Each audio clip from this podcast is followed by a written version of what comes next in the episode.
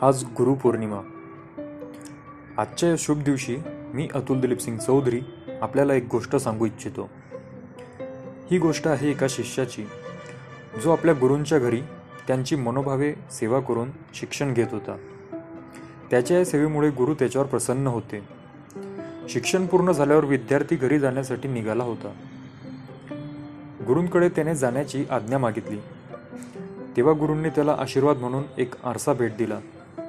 व सांगितले की हा दिव्य आरसा असून यात मानवी मनात चालणारे विचार प्रगट होऊन दिसतात. विद्यार्थी मोठा आनंदित झाला. हा आरसा खरेच कार्य करतो की नाही याची शहनिशा करण्यासाठी त्याने लगेच आपल्या गुरूंसमोर हा आरसा धरला. व गुरूंच्या मनात कोणते भाव आहेत दुर्गुण आहेत हे पाहू लागला. आणि गुरूंच्या समोर आरसा धरताच त्याच्या चेहऱ्यावरचा रंग पार उडाला. कारण तो आरसा गुरूंच्या अंतकरणात मोह अहंकार क्रोध आदी विकार दाखवित होता. त्याला याचे फारच दुःख झाले की आपण ज्या गुरुची मने मनोभावे पूजा केली ज्यांना पूर्ण ईश्वराचा दर्जा दिला त्यांच्या मनातही विकार आहेत? ते सुद्धा अजून मानवी विकारांपासून सुटलेले नाहीत?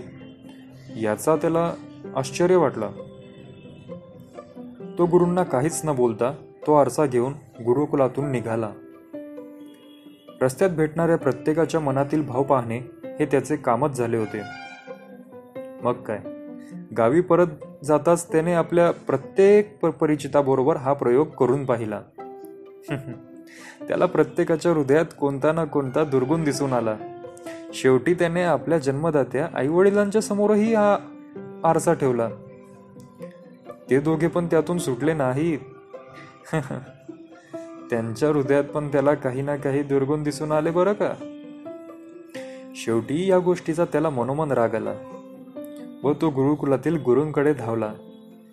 गुरूंपाशी जाऊन मोठ्या विनम्रपणे तो म्हणाला अहो गुरुदेव मी आपण दिलेल्या ह्या आरशातून प्रत्येकाच्या मनात हृदयात आणि अंतकरणात डोकवून पाहिले आणि मला असं जाणविले की प्रत्येकाच्या मनात काही ना काही विकार आहेतच. काही ना काही दोष आहेतच. एखाद्याच्या मनात जास्त असे विकार दोष भरून राहिले आहेत. हे पाहून मी फार दुःखी झालो आहे. कृपया मला मार्गदर्शन करा. गुरूंनी काहीच न बोलता तो आरसा फक्त त्याच्याकडे केला. आणि काय आश्चर्य? त्याला त्याच्या मनातील प्रत्येक कोपऱ्यात राग द्वेष अहंकार क्रोध इत्यादी दुर्गुण भरून राहिलेले दिसले.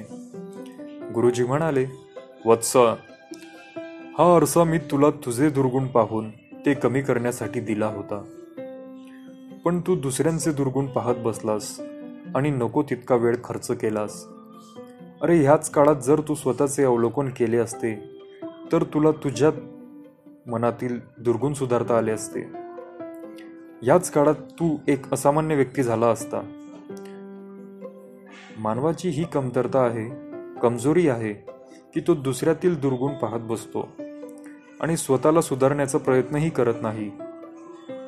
या आरशातून मला तुला हेच शिकवायचे होते जे तुला शिकता आले नाही.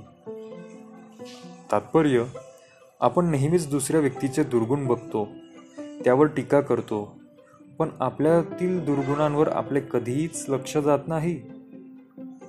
मित्रांनो जर आपल्याला ही गोष्ट आवडली असेल तर आपल्या मित्रपरिवारालाही ती शेअर करायला विसरू नका. धन्यवाद.